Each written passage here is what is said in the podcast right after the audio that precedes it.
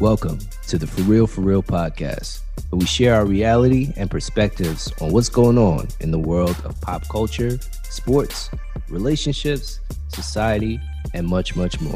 All while keeping it real and getting into the shits, as we like to say. This is your boy Trevor. I'm Jeff Brooks, the Renaissance man. This is your boy Big Easy. Let's get this show on the road, man. Let's roll with it. It's been yet another heavy, heavy week out here, man. I feel like I've been saying that every week of 2020 about how it just gets worse and worse and worse. And you wonder at times, like, you know, what is what is there to look forward to? Where's the joy in the world with so much despair, destruction, random police acts of violence by police rather. But this week I'm most disheartened over something that I feel like we can affect some actual change on, man. I've been wrestling with this for a few weeks and trying to find the best way to go about it. But let me open up the floor to y'all, man. Like maybe y'all can help me out. Like what can we do? And we must do everything in our power. What can we do to save the Pynk? Wow, this is something that's been troubling me as well, Trevor. I've been thinking about this, and I think the only possible way that we can save the Pynk is if we set off an auction for Uncle Clifford's wardrobe. I think that alone, if we sell the items from his closet, we should have enough to pay off that $50,000 debt. What do you guys say? I certainly think that works. I was hoping maybe Brandy and Monica could do their verses out of there, man. But if not, you know, could maybe Uncle uh, Clifford could start a, you know, an OnlyFans page get that money that way. I'm into that, not as a subscriber, but as a way to kind of just do what we need to do as people to make sure it happens. I was gonna say, you know, I mean, I feel like he can, he can, you know, get a little food truck going with those, uh, with those wings that they're making up in there. There's just so many options. But I mean, jokes aside, this is a special episode that we have today. Mainly, we're starting off with a show that a lot of us have become huge fans of, and that's really taken taken social media by storm this season. That's P Valley on Starz. If you haven't watched it yet, highly suggest checking it out. It's a very interesting drama focused on basically the strip club culture in um, a town that's uh, fabricated to kind of feel like Memphis, right? But the characters and the storylines and just the tales that they go through are I think a lot deeper and, and you kind of fall in love with the characters and find a new appreciation for I want to even say humanity in in the strip club. So to kind of dive in on this discussion with us a little bit more, we brought in a very, very special guest, man, and, and we're happy to have him to kind of join us in this discussion. So let's give a big round of applause as we welcome the IZM to the For Real For Real podcast.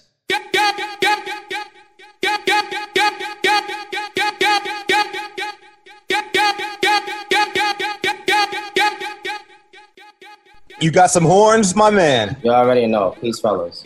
The IZM, and I'll let you kind of go in on your own introduction, man. But an accomplished artist, a man that we've we've all known for well over 15 years now. It just felt right to kind of bring into the storylines that we're going to touch on from from the show, and then how we kind of bring that into what's going on in the real world. The IZM, tell them a little bit about yourself and kind of bring the world into your story and brought you here today. First of all, uh, peace to the brothers, my actual brothers. Peace to the Furrow Furrow family. My name is The IZM.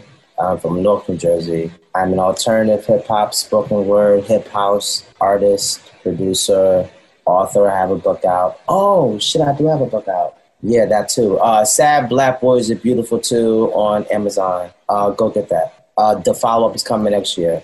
I am an artist, artist. I love music. I love to create it. I love to perform it and just transport people to another place. I decided to come out after the Pulse nightclub shooting. I remember how that really rocked me, and I was sitting in my apartment and I was like, I have to say something. And I found the instrumental for Energy by Drake, and I went in my bedroom and I wrote my rhyme and I recorded it on my phone on a multi track recorder app on my phone, and I put it out. And that was the beginning of my journey, like, you know, still doing hip hop, but, you know, having let people know, okay, you know, like, this is what it is. My music up until that point was very, very general. I never used pronouns, you know, anything of that nature. I just wanted everything to be general so everybody can have fun. And the Pulse nightclub shooting happened, and that could have been me in the club with my homies in Miami or, yeah. in, or in New York So I just kind of felt like I needed to say something. And so I did. Wow, brother. That certainly was a monumental moment in your life, I'm sure. I remember the Pulse nightclub shooting when it happened. As somebody on the outside looking in on the LGBTQ plus community, it definitely tugged at my heartstrings. And it's, you know, it's clear that that had a major effect on your life. But my question to you is once, you know, you did come out, like, was it you coming out to your family? Was it coming out to your inner circle? And ultimately, how did that feel? You know, just getting that off your chest? This is a really loaded question because I I didn't come out to my family as being an artist until maybe last year. Even with the whole Spike Lee thing that happened in 2015, I don't really know if like they really took it seriously. For me, it was more so for the people that were actually supporting my music because you know the last thing that I want to do is not be authentic. Like I don't want to keep making this music and it's not real. I'm not going to talk about busting shots and selling drugs because that's not my life. But I can talk about being insecure. I can talk about having low self esteem. I can talk about abandonment because I've been through that. And I didn't want to have to live my life as an artist not being authentic. And even though I was nervous and I was scared, and after I put the song out, I was like, okay, well, that's it. Well, I'm done. But no, I started getting booked. And then I did the Dark Alley Echoes project with Unusual. Shout out to our brother Unusual. After that, we were getting booked so much, it was crazy. Like, there were times where, like, he would turn down shows because, like, I would be like, yo, they want us to be here. One was like, yeah, I kind of can't do that one. Like, it was just so crazy that I thought that my artist life was to be over when I came out, but it actually blossomed after that, which I think is crazy. But how did it feel personally to you, you know, to finally get that off your chest? So I get it from an artistic perspective and as far as how the industry accepted you. And, you know, I'm sure there's a whole segment of the population who's yearning for more artists that are being honest with themselves and, and to their life. But as far as like just for you, just like walking down the street the next day, like, did you feel like you accomplished something by doing that? Because, I mean, it had to be pent up for a while. I was scared. I have been putting out music since 2012. I had been making beats since 2004 when I was at Ramapo. I started performing as the IZM um, 2006, 2007. So I was scared that everything that I had done and how I had built this whole thing up was going to be over. I was terrified, but that wasn't the case, which I'm happy for. So seeing people like Ken, who's an out artist, get signed to a major label uh, seeing people like Saucy Santana picking up steam, um, it's it, it's it's encouraging, but at the same time, I still feel like an outsider in my community. That's that on that. But I was terrified. I didn't want my dream to be over, and it was just beginning apparently. So, for the folks who don't know, tell us what the Spike Lee opportunity actually was. I uh, submitted I Don't Feel God. I saw an ad on Facebook that Spike Lee was looking for unsigned artists to submit music for this film called The Sweet Blood of Jesus. And we didn't know what the film was about, nothing. So I just picked I Don't Feel God. The movie is called The Sweet Blood of Jesus. Maybe there's something in there about God or Jesus or Christianity or religion. So maybe this song might fit. And he actually picked it. And to have had that that experience, being in the same room with Wesley Snipes and Valerie Simpson, like, and to be this scary gay black boy from the hood, like, it was weird. Like, it was weird. But I had to accept that, you know, good things are going to happen to me, regardless of all of the horrible things that have gone on in my life, me being beat up and all of that shit there are people that will actually respect me. For Spike Lee to to look my gay ass in my eyes and say, Your shit is hot. Thank you, brother. Do you know what that did for me? It was like, yo, like I've been watching this man's movies for years. And he looked me in my face and said my shit was dope. That's another point of brothership. These are things that are very, very integral in establishing positive relationships between straight and gay black men. And I just really feel like I don't think I would still be doing music if Spike hadn't given me that opportunity to be real. You know, the opportunities that we give to our own people is, you know, important, but I'm sure he didn't really think about me being gay, but the fact that he gave me a shot for me for my community to see that happen to me, that meant more to me than anything.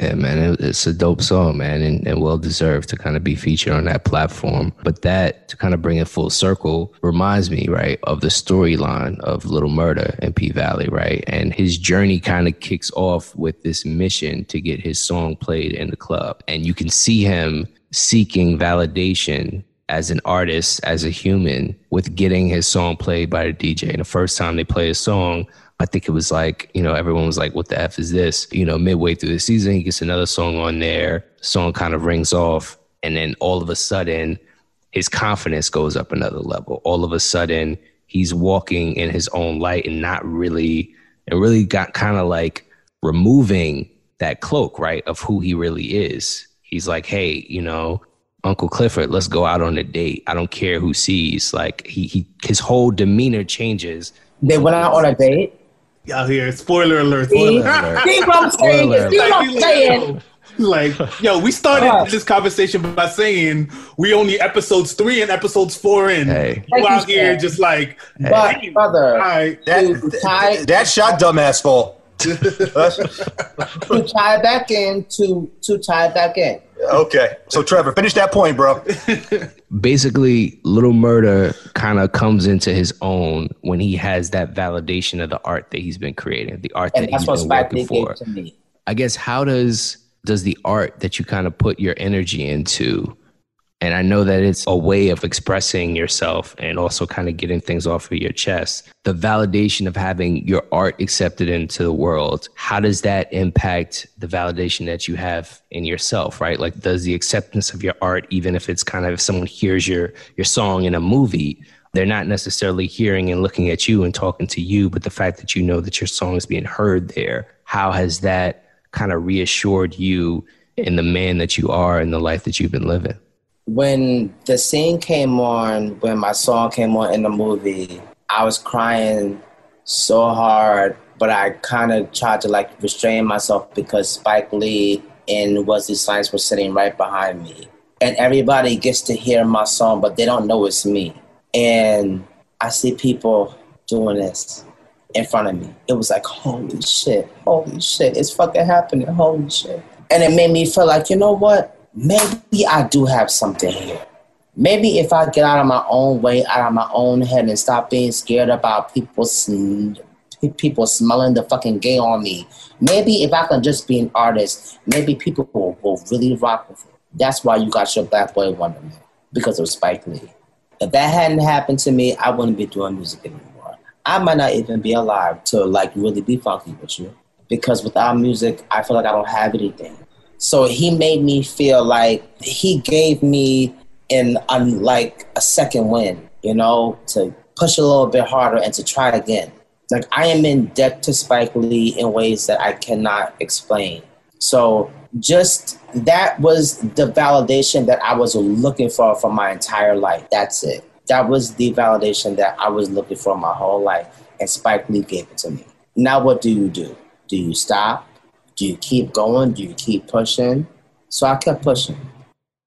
All right, so IZM, just to kind of like follow up on that, because you you know you definitely feel like you got some validity from Spike Lee. Do you feel like that same kind of validity from like the hip hop community? No, because we're still fighting to be accepted by the OGs. So no have had to carve my own lane and figure things out on my own and hope that people dug it and hope that people, you know, will come to a show or buy the project. As much as I love hip hop, I don't know if like hip hop would really embrace somebody like me right now. I think that they would embrace somebody like me right now, I'm like a light version of like Cakes da Killa or Mykki Blanco, like I'm like the diet Pepsi version to like a Mykki Blanco or a Cakes da So no, I feel like hip hop still has a long ways to go, but Lil Nas X kind of helped us out a, a little bit. So shout out to Montero, Lamont Hill. Thank you, Mont Mont. I appreciate you, brother. And I don't care what people said about you coming out. Oh, well, why did he come out at first? Because he knew you motherfuckers wouldn't support him. That's why he didn't come out and why he waited until this song was fucking number one for 15 fucking weeks before he did it. We know you're not going to accept it because it's from me. Sam Smith, oh, Sam, I love you, I love you. Well, why isn't B Slade on Sam Smith level and B Slade will sing circles around Sam Smith? It's different. But we are making our own lane in hip hop, but some people are starting to fuck with us, but we still have to make our own lane.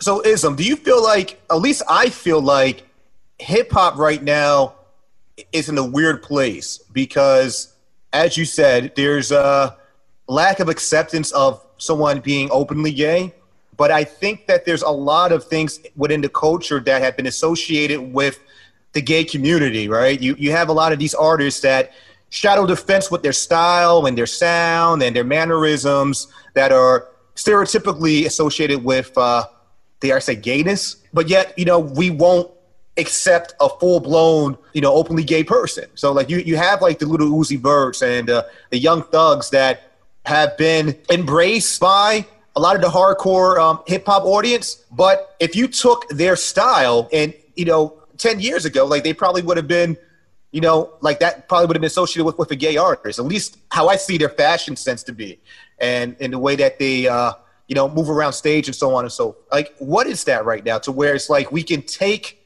and borrow from the LGBT community, but we still don't fully embrace them? what I think is so crazy, like to hear straight people or rappers say no shade or talk about shade, it's like, yo, first of all, you know that's from us, right? So where did you hear that from? Where did you get that from? You'll call me a faggot, you'll beat me up, you want to kill me, but you're speaking my vernacular though, and that's okay, right? Whether people want to realize it or not, black LGBT people are in everything music, fashion, art, we're in everything. Basketball, sports, we're in everything. So it's like, yo, like either you're going to dap me up and we and we fight this war together, or you kind of still be a dickhead. Like I'm ready for a time and a place where I don't have to be nervous when I go places. I don't want to have to be nervous when I come on a podcast with straight men. I don't want to have to be uh, apprehensive about what I wear when I leave my house. Like I shouldn't have to live like that. But that's something that we have to work on as a people. And I really feel like we, and I'm talking about black folk. I can't speak about anybody else. We're making strides. It's silent. It may not be as public, but we're making strides. But we still have a long way to go. But the fact that P Valley can be popular, Pose can be popular, says that we've come a lot, we've come a lot further than I think we have. So back to P Valley. So here's a particular scene that I think mirrors um, your life that you, you, haven't seen it yet, um, and I think we maybe can insert the clip if possible. But Little Murda, he is, uh, you know, currently in the closet. He is in, uh, involved in relationship entanglement with Uncle Clifford. At some point, his secret is slowly being discovered. So one of his homeboys happens to discover mistakenly what's going on between Lil Murda and Uncle Clifford. We need to talk, Lamarcus. Whoa, what I tell you about using my government name, man? I saw you coming from down by the river where you know who. You said that was on some like one time shit. It was. I don't get it, my dude. You got all these bitches throwing they pussy at you. You got the exec coming over from Atlanta to see you do your thing tonight. You rolling around in the bushes cause you done caught feeling for Nigga, I ain't caught nothing.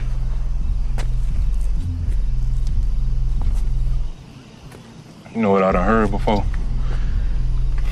When two people fall in love, their hearts beat on beat with each other. Mm-hmm.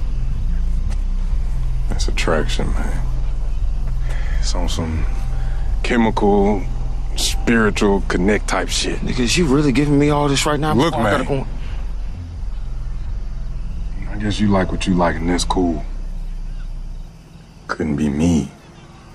But the heart won't, the heart won't. Can't control that. But what you can control is how many folks know about what you're doing in the dark at the paint. Cause your heart ain't gonna get in the way of stacking this motherfucking paper.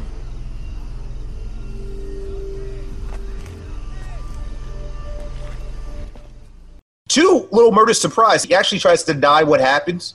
Says it's a one-time thing, but his friend basically says, like, listen, I see what it is. The heart knows what it wants or wants what it wants, but you got to keep that shit hidden because we got to get to the bag. So I know that you had a similar experience. So, like, would you be so kind to share and how it made you feel? Because you really don't know how Lil Murda feels about his friend, his homeboy, telling him or giving him those those directions or that suggestion on how to go about his lifestyle.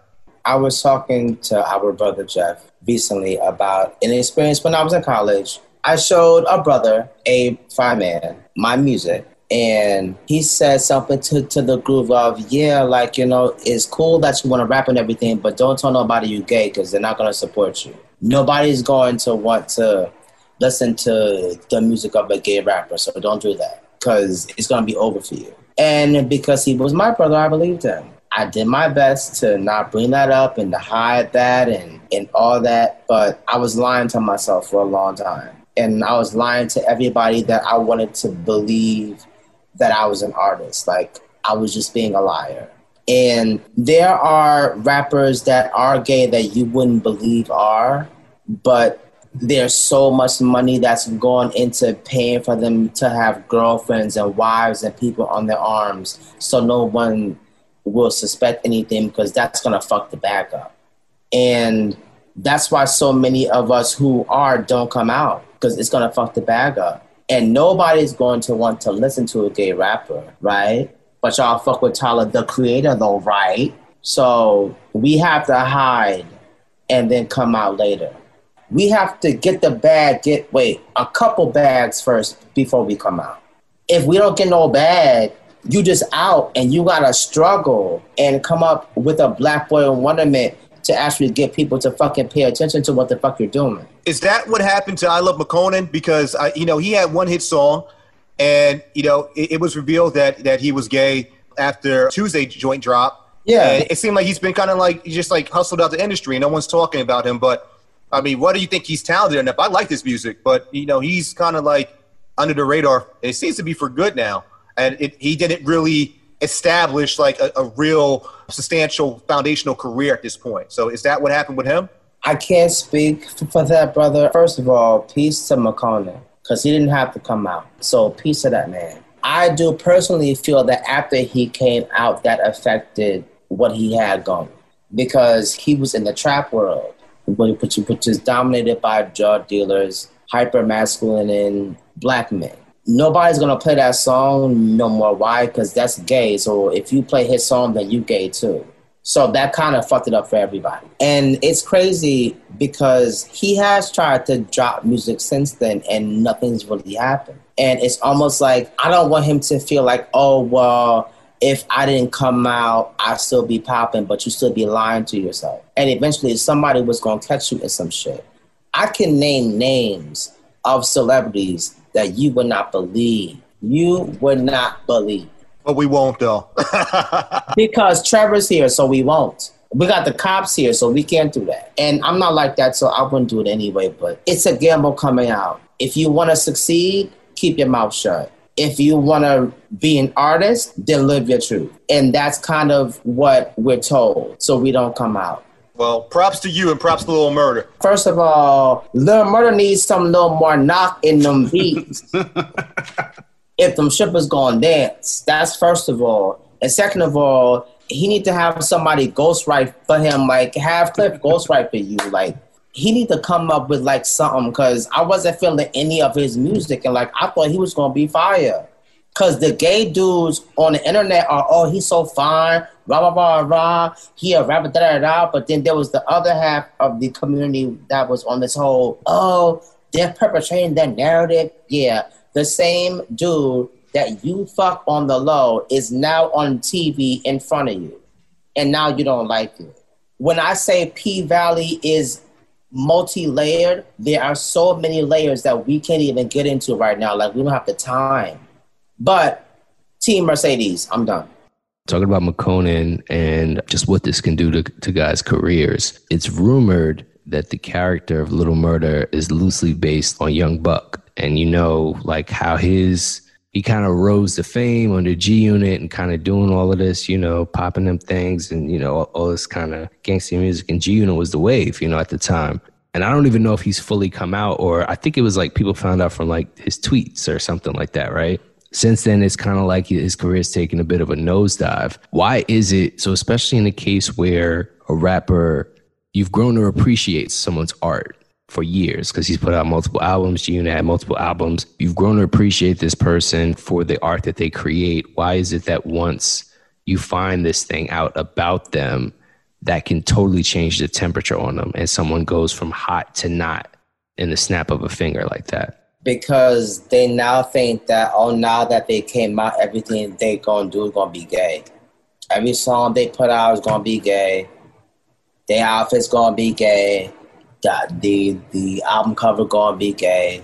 Like, why can't I just be like, all right, this is my truth and still be an artist? And then I can't speak on King Buck. First of all, this tidbit of information about the murder character being based on Buck is a whole other conversation because you now have these straight men that are attracted to trans women that do it in hiding, but in public they beat them up and they kill them. But that's a whole other conversation that we're not ready to have right now. But it's like when things like that happen to black entertainers that are so revered, it's like it ruins everything. And it's because of the demographic that they drew. If the majority of your fan base is female, Trevor, and you come out, bye, it's a wrap.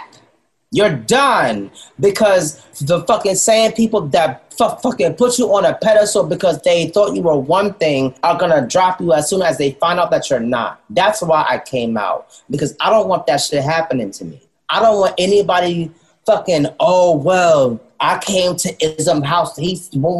I don't want that shit happening to me. Yeah, I like niggas. Okay, can we get back to the music now? Because I'm about to drop this beat tape and the beat's gonna be fire. Like, can we get back to the music? I did this because I had to, because there are fucked up people in the world that know your truth and will go to whoever will pay them the highest amount of money to spill your bean. That's or, the shit that we gotta go through. That's why we don't come out. And that's why we make people sign NDAs before you even come in my house, you're gonna sign an NDA. He's like, how do you follow that one up? Um, I mean, okay, so um, I'm gonna ask a question. I've been trying to like craft how I'll ask it.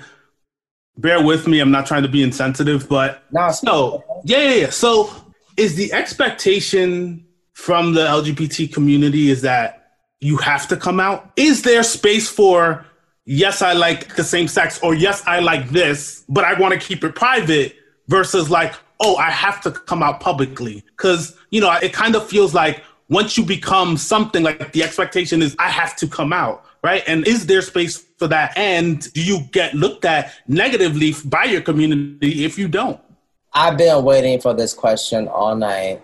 I have to mind my words right now because it can get a bit raw you're supposed to come out because you're gay.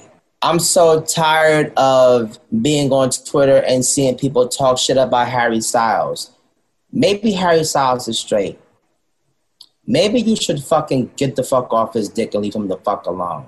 Oh, he need to come out. He need to come out. This whole pressure for people to come out. So there's this whole collective. I knew it. I knew he was a faggot. I knew she was a dyke. I knew it.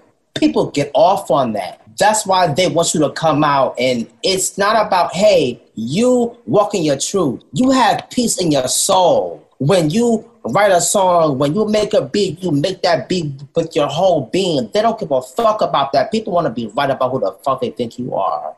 So nobody cares about you coming out so that you can have peace and be successful. No, they want something to tweet about. They want something to get on their YouTubes and create a whole fucking conspiracy theory about your faggot ass because that's all they got to do.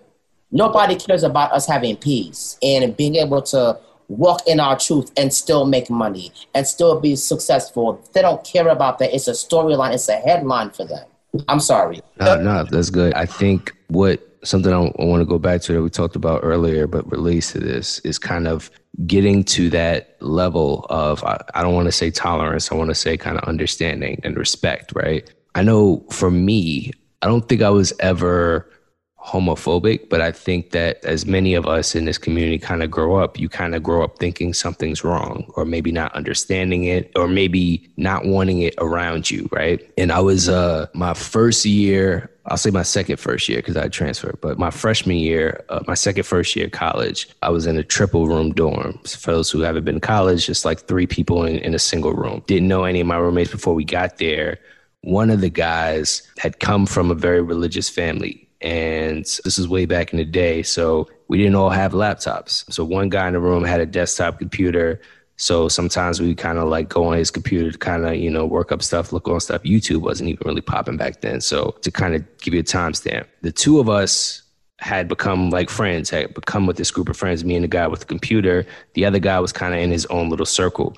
Um, over time, the guy who had the computer started to suspect that our third roommate was using his computer to look at gay porn. And and eventually he put like some sort of tracker on his computer so he could see what sites people had went to. Needless to say his little tracker kind of confirmed that our third roommate was in fact using his desktop computer to look at gay porn. And i remember when he kind of confronted the roommate about it, how he, how the guy just broke down, the kid, because we were freshmen, just really broke down into tears about it. And he was telling us about how his parents had kind of raised him in this household. Like I think, like I said, I think his dad was a pastor or a stepdad. His mom, they were both very heavily involved in the church. And you come to college to kind of like have that first time away from your home to kind of discover yourself, to express yourself. And here's this kid who's finally got out the house, who's finally got a shot to kind of live his life and be who he is. And the moment he's out there, he's kind of in this that close circle as you can be in, in the comfort of your dorm room with just your roommates. And we kind of found this out about him. And I'm ashamed to say we didn't make it easy for him. You know, like we were young and like kind of maybe poking fun at him. I don't remember exactly what was said, but like I saw this kid break down and wrestle with who he is as a person and wrestle with the fact that he couldn't be himself and that he'd almost been like fighting this as if there was a demon inside him that he didn't want to come out. And it was in that moment and in that conversation that I understood what it must feel like, right? To kind of never have a chance to be yourself. And from that moment on, I had a much greater understanding of what that lifestyle is like and how it's not that different from any of us. Like you're just trying to be who you are and you have to struggle with that because of the way that society is. So I bring that up to say that like not everyone gets a chance to experience something like that firsthand. Not everyone gets to get to know a person that may be of a different, you know, culture or orientation or whatever it might be other than what they've kind of grown up knowing. And without that exposure, I don't think it's fair to kind of claim ignorance for everyone else, but like it's, it's a systemic problem, right? Like racism is that like people just don't get exposed to the possibility and the layers of people other than, oh, this person doesn't think the way that I think or doesn't like the same orientation that I do. So curious to know if, if you guys have had any experiences like that that kind of like help to shape who you are and how you view things because we all did grow up in this community which we talk about, you know, having this kind of homophobic just way of life. Well, personally, I feel that racism and homophobia and transphobia and misogyny are learned behaviors. That's my personal thought on it. I feel that because you are exposed to something once you're exposed to it like you i first of all i feel bad for him. I feel really really really really bad for him because that's a horrible way for people to find out you're gay and you're in college in a room with two other people like bro like why didn't you go to the computer lab and do that like how everybody else did? But i feel for him because that was traumatic. And then your parents are like super religious. So it's not like you can go to your mom or your father and talk to them about these things, which is why brotherships are so important. But I'm going to stop. So yeah, I'll jump in here. I guess one of my my own personal experiences that I had. So I had someone, you know, was a, a good friend. Actually, I went to high school with them. Eventually, um, we went to college together. I always kind of suspected, but like never really knew and never really could confirm. Also happened to be a brother as well, right? And you know, one day, you know, we, we were just on the phone. He was talking to me about how he had to, you know, and you know, it was a bigger, like a greater conversation about all this, but like how he had to go take like an HIV test, right? And he was talking about how you know, he had to do it. And I'm like, okay, well, relatively normal. Like, you know, we're 2021, sexually active, whatever. Like that happens, right? But he started explaining like someone like me, I'm at like greater risk. And I'm like, I'm kind of not understanding like why. And then eventually he just up and said it like, well, I'm gay. And, you know, in that moment, it was me understanding, like, well, yes, I was right. And, like, I under, but that wasn't really it. It was, wow, he, like, he finally did it. Like, he finally got to this point in his life where he was okay. And that was, and, like, I knew that that was, like, a giant weight lifted from him, right? Um, as well as, like, you know, for me to be able to share, like, it's okay. Like, it's fine. Like, it, it's not like things are going to be any different. And, you know, like we still continued like our connection and our friendship and like, you know, shit. years later, when like he celebrated a birthday, like I definitely went, you know, to like a gay bar with him, right? Like it was just not a big deal. And I always try to like show love and support in that way. But like in that moment, like it certainly like dawned on me. It was like, yo, like what's so different about the lifestyle? Like, yes, I like ladies, he likes men. Like, what's but what's really that different? Like, ultimately, what we do know is love is love, and your heart's gonna be broken the same way my heart's gonna be broken, and it's like all these things kind of are just gonna happen. So, yeah, that was kind of you know, I don't know. 20 year old Sam, 21 year old Sam, like that was kind of like the my first real like exposure in that way. I wish I had a particular aha moment, uh, but I think I'm more fortunate than most people from the by the time I was like four years old, my mother owned a salon, you know, and I just remember like I had a Uncle Carol, you know, like who was an older gay man who, you know, I didn't know what gay was at the time, but you know, I, I know we went to the beach. He wore pink speedos and.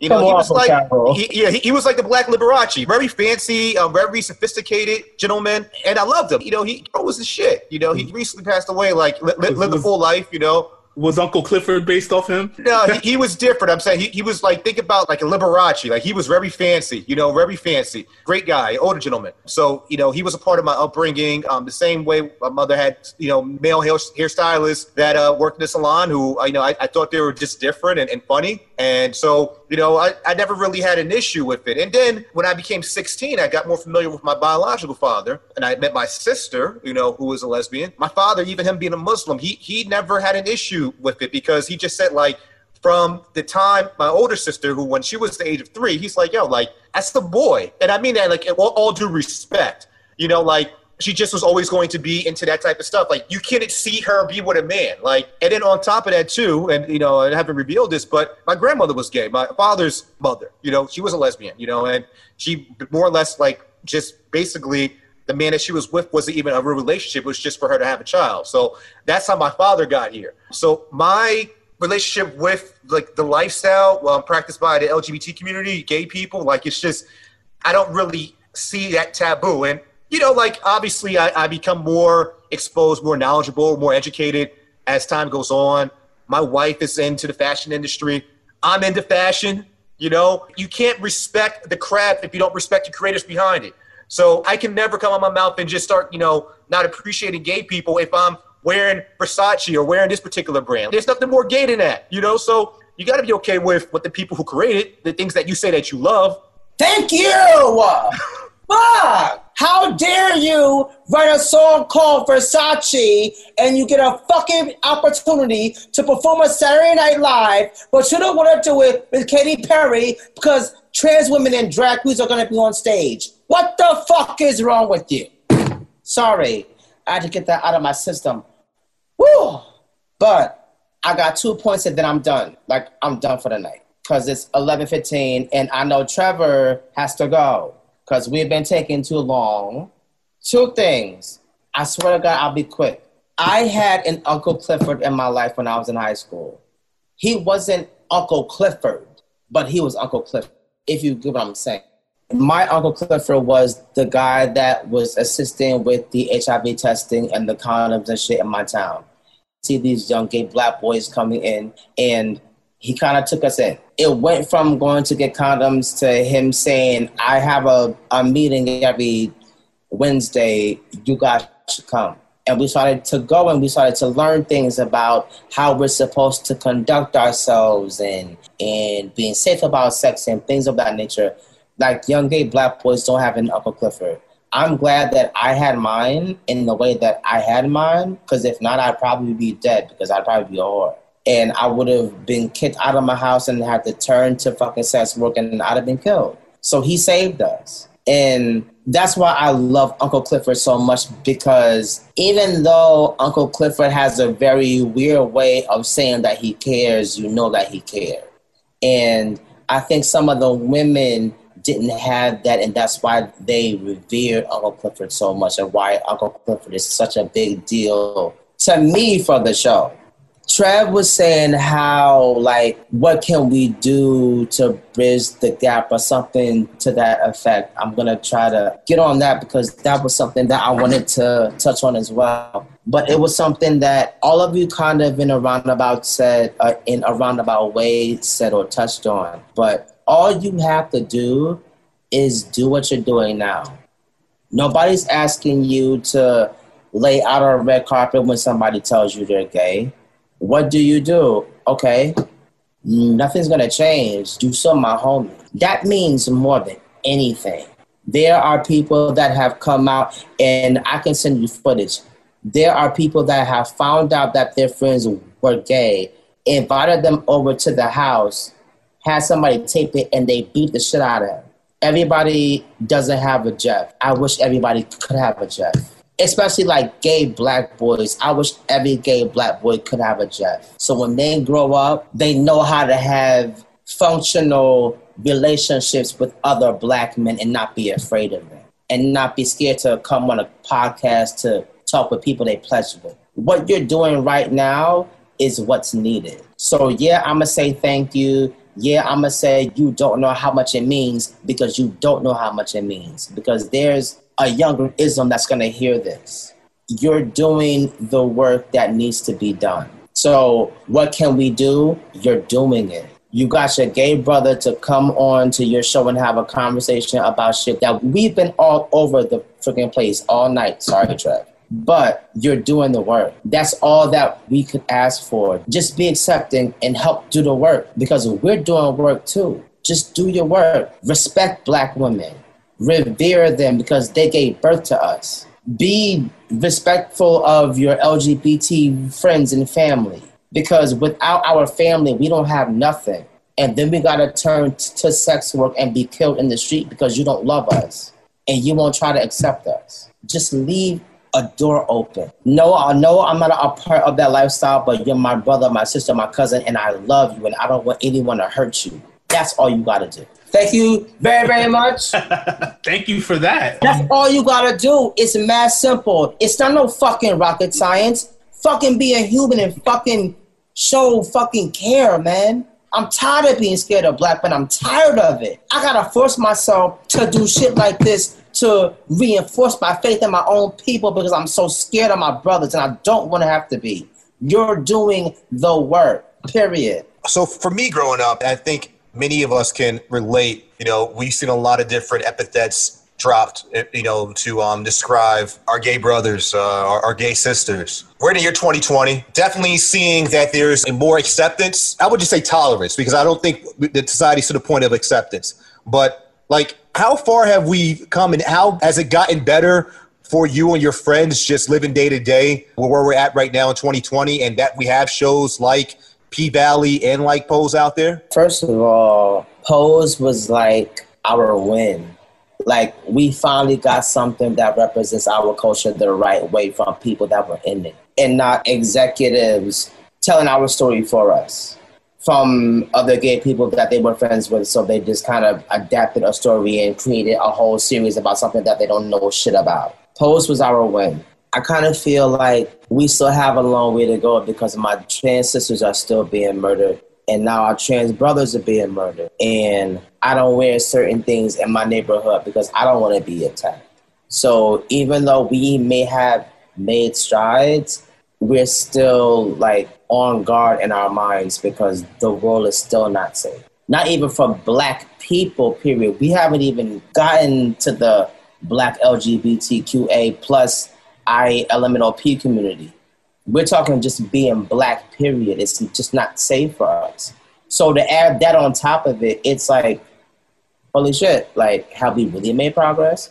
Speaking of which, so I remember when I was a senior, um, at, well, not a senior, but I did my post baccalaureate from, from Kean University. I studied sociology, and I, I did one of my projects of quote unquote uh, homophobia in the black community. But my question to you is because I sometimes ask myself, is it really a homophobia problem in the black community or is it just homophobia problem throughout all communities? I would even say that there's a lot of things about the black community in general that embraces a lot of things that are exclusive to the LGBT community. I mean, you could even say that, and I say this, you know, from other people saying this, you know, church is like the gayest place you know, the black church is the gayest place to be, period. I think everybody in the church actually knows, you know, that the choir director is gay. But my question to you is, and, you know, even as far as the androgynous and artists wearing makeup and high heels and so on and so forth, is it so much that it's just like a black thing? Like, are black people homophobic? First of all, I know you just did not ask me if black people are homophobic. Black people are the most homophobic. But black people are homophobic because we have been programmed to this certain type of thing. And anything that deviates outside of that thing is devilment.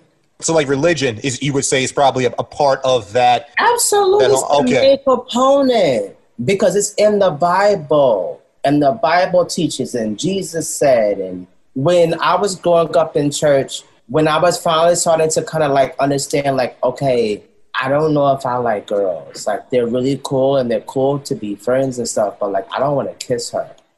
But I want to be her friend. But church is telling me that I can't like what I like or what I think I might like.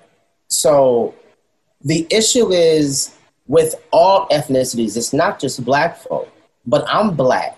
I can't speak about white people go through what Asian people go through, what African people go through, which is the worst like it's like African people than black people when it comes to like homophobia and all that shit. Like you can get stoned in Africa, like stoned. But you also can be stoned in the Middle East as well. My question is because I'm black, you know, I like to believe that three people on this podcast are homophobic. Is it fair to, and obviously you can only speak from your experience, but there is a narrative, a larger narrative when you see homophobia, it's black people are throwing it. And I think every other group of people it's a pass. And I think the overall narrative is damaging to black people as a general because it seems like we have a lot of dysfunction going on with us where others can just ignore it. Unfortunately for black people, we don't have the luxury of having the actions of one person represent that particular person. So if there's a, a homophobic piece of shit black person, you know, causing pain on one of our gay brothers and sisters, it makes every black straight male look like they're homophobic. And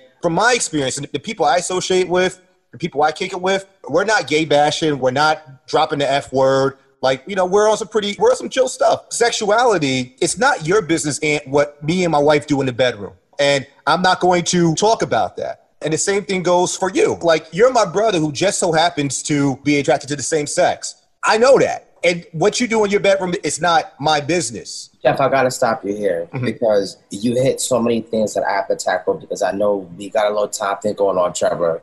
I'm with you, brother. I'm with you. First of all, the first time that I was called a faggot was by a black man. The panel that we have in front of us, y'all called me a faggot. Y'all jumped me. Y'all held me at gunpoint and robbed me. Y'all raped me. Y'all told me I was ugly. Y'all told me that if I wanted to be with you, I had to go to the gym. A lot of the trauma that I've experienced has been at the hands of my own people. I can't speak about anybody else's experience because mine is so traumatic that I don't have time to speak on on anybody else's shit. But what I can say is that I'm so grateful for the black men in the world that are like, yo, like I don't give a fuck about what you like. I don't give a fuck about your sexuality. Like you cool. Just hearing those words means so much. But on the other hand, I hate to do this. This may not be a very popular thing, but I'm gonna say it anyway there are some of my folk that cross boundaries with our straight brothers, and they build this type of hate because somebody they crossed that boundary, they disrespected them, they tried to do something in their sleep, they sent them a picture, they sent a text message, and now they fuck all these gay niggas, fuck, fuck all these faggots. And that's how they build that shit and they hold on to that shit. So every gay person they meet, that trauma that they experience with that one gay person is attached to every gay person that they've ever met in their entire life. And am I going too far? No, you're definitely not going too far. And I think it's very honest for you to say that. But I think, and I'm just trying to create some dialogue so we, you know, this could be a conversation. And I'm not even looking to challenge the notion, but the same way you said there's some brothers or some black men who may have been hit on. Look, I have a story to share. Like I actually went down to um, Piedmont Park to Atlanta during Labor Day weekend. And, why and, and, would you do that? Yeah, question. Why would I do that? Because I don't know what goes you on. You didn't know. You didn't know. Why would I know? I was the only black. It was me. It was Craig, Christian, a whole bunch of brothers who. Oh my god! Oh my god! Who weren't black, and we're just like, yo, we're gonna go um, down to Atlanta to go kick it with like Christian Lopez's family and whatnot. So literally, I'm in Atlanta. Jeff, what you know, bro, I got hit on everywhere I went. The mall, the park, and it was just like a running joke. And I and back then I was like on my like my Rico Suave shit. I was wearing my button ups. I had my my S curls popping. Like my jeans were more fit. Like I would be at the club. I was single at the time, and I would try to talk to a woman, and then I would just get interrogated. Like, yo, like, uh, like, you sure you're not gay? Like, you sure you're straight? And I'm like, yo, I'm straight as Indian here. Like, I'm just so happy to be here. Like, I even had someone hit me up on, on a message. This kid who come to find out he is gay that I was cool with. Um, and he's just like, yo, what's up, man? Like, what are you doing, bro? What are you doing in Atlanta? I'm just like, yo, I'm just chilling. He's like, yeah, all right. So, but my thing is because I'm secure with myself, that didn't change how I, I kick it with you, you know, or any other person. So I'm not comparing my situation Right. to you. I, obviously, I, I was not attacked or drugged or anything like that. Like, no, you know, it was very, like I said, and all it was was them hitting on me. They would say something, and I was like, oh, okay, that's what's up. I'm straight. And then they would keep it moving. And some of them would try to get a little sassy and, and say and do something else, say something else. But you know, at the end of the day, that was just that weekend for me. You know, and it's a funny story that I share amongst my boys and my brothers. And it was like, huh, I kind of know how it, how it feels to be a woman, you know, at this point where I couldn't even walk 10 feet without getting noticed or being kicked, hit on. But I'm also not putting that label of, man, these, these over aggressive, these, uh, these disrespectful gay men.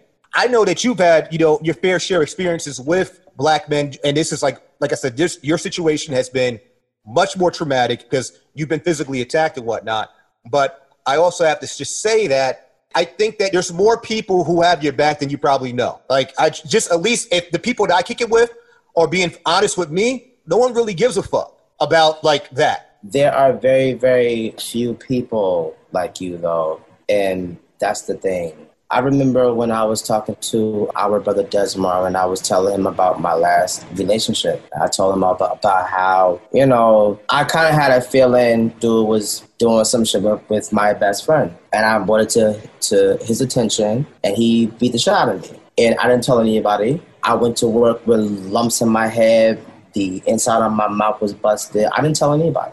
And I told Desmond maybe a couple years ago, and he spazzed on me. He was like, "Yo, why didn't you say anything? Like, why didn't you call us? Why am I gonna call you and tell you that a man beat me up? Why would I do that? So you're, oh, we gonna get the call? Blah, blah. No, like, you. Why didn't you fight back? Why didn't you defend yourself? I didn't want to hear that. First of all, he was six four and fresh out of a seven year bid for manslaughter. No, I'm not going to fucking fight that. Don't, yeah, listen, I made some fucked up choices in my life. Okay, I fucked up in life. But the fact that I know that I have brothers that will, that are accepting, brothers that, you know, and not just like frat, but just brothers like black men period. Knowing that I have some of them makes me not fear black men as much as I did that's why Black Boy Wonderment means so much to me because I went and I asked other black men to help me. Hey, I got this song. I really thought you would be dope on it.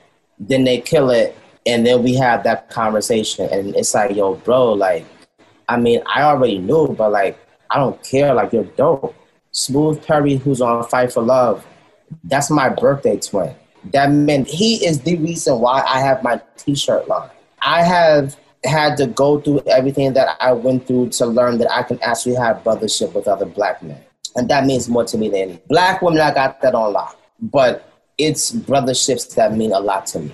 It means a lot to other gay black men too, but I don't have a Jeff. I don't have like everybody doesn't have a Jeff or a Trevor or a Sam. You know what I'm saying? Like people like me don't have people like that. So it was like to a point where like I would be nervous, like if like I'm out somewhere where like people start talking to me, I'd be scared. Like I'm like I don't, like why you talking to me? Because if you find out what's really good with me, you gonna beat the shit out of me. So why would I like? Why are we even talking? And then I find out that these are the coolest fucking people on earth. I grew up my my whole life being scared of my own brothers. To turn thirty to turn thirty five, and actually have brotherships with the people that I wanted brotherships with when I was younger, when I was in high school, when I was getting teased and beat up. I didn't know that that I could have that. So to do this with y'all, like it really means a lot to me. And I can just hope that any brothers that hear this take something from it. Any gay dude you meet don't want you, okay? We don't want you. You want to know why we don't want you? Because you probably trifling as fuck. You got baby mamas, all these kids you ain't taking care of, and you probably don't wash your dick properly. So no, we don't want you. Damn. How about you just be a friend? I'm sorry, like I have had to rip into a couple straight brothers. Like, I'm sorry. I mean no harm. But I did that because I felt attacked. I felt like something was going to happen to me. I had to stand up for myself in some way. So if I got to dig at you, I'm going to dig at you. And I don't want to feel like that when it comes to my brothers, you know? In my neighborhood, there's a trans sister. And it's crazy because she's mad pretty. And every time I see her, I watch her go to wherever she goes and then I come home. Because the D boys in the neighborhood had a little issue with me 2018. And I thought something was gonna happen to me. He apologized to me actually, which I thought was actually really, really dope. He might have been high, but he still apologized, which I appreciated. He was trying to sell me weed. I said, no, I'm good. And I was all types of faggots and I should fuck you up, boom, boom, boom, this and that. I stopped going out of my house after 10 o'clock because of that. Yeah, we've come a long way, but we still have a long way to go. When black men get on a bus, I get nervous. If they sit across from me on a train, I get nervous.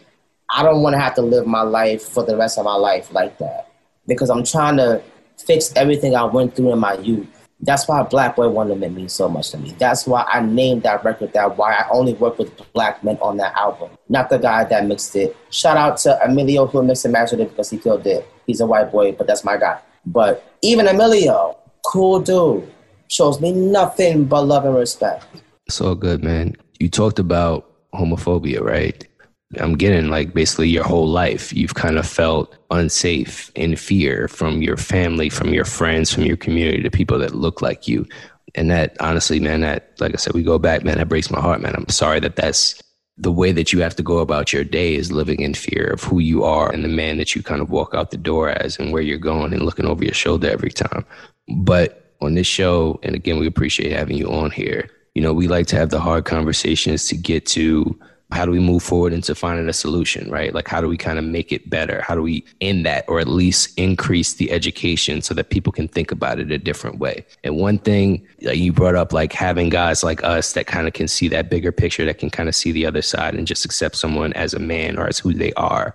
I know one thing that's impacted me in that way is like having real life experience and interactions with people that might be of a different sexual orientation than yourself that's what makes me want to just bring the question the nature versus nurture thing. And jeff brought up how the question of it is it really that blacks are that homophobic or is it this culture where you kind of don't get exposed to the humanity or the goodness that can be in someone that's of a different sexual orientation because you're so much in this bubble where like you're told this is wrong you're told oh don't be like that and if you're caribbean if you're from you know jamaica you hear like a bati boy or if you you know if you're in harlem you might hear homo or the f word or like you know you're brought up around this culture that does nothing but demean this but right. you never see the other right. side. So, how do we move to a place where more people can get exposed to the positivity and the beauty of it that exists? First of all, and nobody asked you to ask me that loaded ass question. I'm gonna answer it, then I gotta go back to what you started off with. I'm gonna say it. People have to want to be exposed to other things to understand it. There's your answer.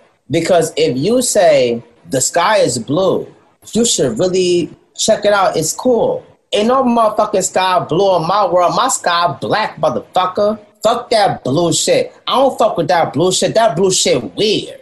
It's not just black people. Everyone has their gripes with people of another orientation or people that think another way that they may not agree with or whatever, what have you. But at the end of the day, when it comes down to it, I need you as much as you need me. And when it comes down to it, if me and you are in a car and we get pulled over by a white cop, they don't give a fuck about me being a faggot. They see niggers and they shoot and they kill. So me being gay ain't got shit to do with nothing. We're still black men. You're my brother. I'm your brother. Even in like, there have been times where I'll be honest, when we were about to go on lockdown. No, sorry, we were on lockdown in North over here. And I went to the dollar store to get some stuff and I was going to walk toward the bus and these white cops sped up on these black homeless people that were outside of the family dollar and I got scared and I waited. Yeah, you homeless. Yeah, if you knew I was gay, you probably called me all types of shit. Yeah, okay. But you're black. It has nothing to do with orientation. What I need heterosexual black men to understand is you need us as much as we need you, period. And yes. if we have to leave you behind, we will leave you behind. But the revolution is going to happen with or without you. So either you get in line with all of us, black women included, you get in line with all of us, or you get left behind. Because people are changing. Black people are changing. Black men are understanding that, okay, there are going to be people that aren't going to be like me. But, okay, cool. The fact that you brought me on the show to have uncomfortable conversations about this says a lot about you, period. All of you. It shouldn't be a big deal. I really just want to get to the point to where it's like, we're brothers. Like, I appreciate your gratitude, but you know, it does hurt my heart that this type of dialogue is so rare that you feel like we're doing something special. It's just humanity. You are doing something special, and that's what I need you to understand and grasp. You are doing something special. Don't take it as a negative. The people that are that are going to hear this are going to pull something from it. So, in the event that a cousin comes out gay, a brother, sister comes out gay, they know how to say, cool, I'm here for you. I just can't see how, like, how, like I said, I'm not quite sure if black people exclusively are homophobic. But I will say this as black people, there should be a different level of empathy. Like, we should have more empathy for our gay brothers and sisters than anybody else. And I'll tell you why. And we had this conversation before. I get made fun of, my wife and I get made fun of because we're super affectionate. Like, we're that couple. Like, we go out, I slap her ass, I kiss her, I hold her hand walking the street. I don't have to think twice about showing something that I was born with, which is love. I can freely express my love to my wife. And I'll be out and I people watch and I'll see obviously like a gay couple or like a, a lesbian couple. And they're just like more apprehensive to hold hands. And we're probably in safe spaces. You know, we're in public. You're not going to get, at least not in my watch, you're not going to get attacked in broad daylight at like two in the afternoon in the middle of Broad Street. But with that being, I, I know they have. we don't do yeah. it. Yeah. We, we, get, but, we get beat up and shot at and robbed. So no, we can't do that. So, so, so that's so that's the part of our privilege. And you kiss her in public, you be grateful that you can do that. It's privilege. Because everybody it's, can. It's definitely privilege, and we have to check our own privilege. Like the fact that until maybe like an Ahmaud Arbery, like as a black man, even that just as a man in general, like I could jog without being whistled at. I can jog without feeling like I'm to get kidnapped because I was born with a dick. And, and that's just, you know, and, and it's, it's really that simple. So, my brother, I, I really hope people start to really just be more empathetic to realize that the things that we just do naturally, people really have to think twice about. Like, people are in fear to do it. And you certainly don't have to be afraid here. So, you definitely have three supporters over here who got you and, and will definitely hold you down. But as you kind of like transition out, I did want to, you know, give you the opportunity to kind of talk about where people can find you. Are you working on anything? Where can people see you at? First of all, again, thank you for having me on. Instagram, the underscore IZM 3000. I will be performing for the Free World Fest this coming Friday. If you want the details for it, just follow me on Instagram because I'm still trying to figure out what platform I'm going to use. It's going to be about a good hour set. So roll up, pour up, and get ready for the vibes because it's going to be a show. The Quote Me collection at Quote Me LLC on Instagram, t shirts. I feel weird doing this. It feels weird. Just follow me on fucking Instagram. Twitter, the uh, the underscore is my my music is on all of the streaming platforms. It's beat tapes, spoken word projects, all of that. But definitely, what I do want to say is keep doing the work. You don't know how much it means where you are, but please keep doing the work, brothers. Please keep doing the work. And I'm not talking about like gay shit. I'm talking about period. The things that you've touched so far are conversations that need to be had keep doing the work. Thank you, bro. Definitely loved hearing that, man. That means a great deal to me as well. It means a lot to all of us. And yeah, man, we're not gonna make it weird, bro. You're a boy, you know, and you know, we 15 years in, that's what it's always gonna be, man. So I'm not even gonna say, oh, you gotta stay space here and all that type of stuff, man. You don't me, bro, and that's all it is to it. Yo, if you guys like house music, if you like hip hop, which I'm a huge fan of both, check out Black Boy Wonderment. It's like one of my favorite albums. This is like not even like just a plug because the IZM's my boy. It's just great music. So check it out, man. Yeah, man. I don't have much to add that these guys didn't say already, man. But we're boys and brothers. Anything, you know, we got a bond that runs deep, man. So it's really our pleasure to to have you on the show and to have you speak openly and candidly about your life and to provide some insight for those who may not had the opportunity to kind of have those direct conversations or interactions with anyone. So, so we try to do on the show every week, and we're going to continue doing the work, if for no reason other than to make sure you're proud of us, man. So, thank you for coming through. You're always welcome here. Look forward to kind of catching you next show, brother.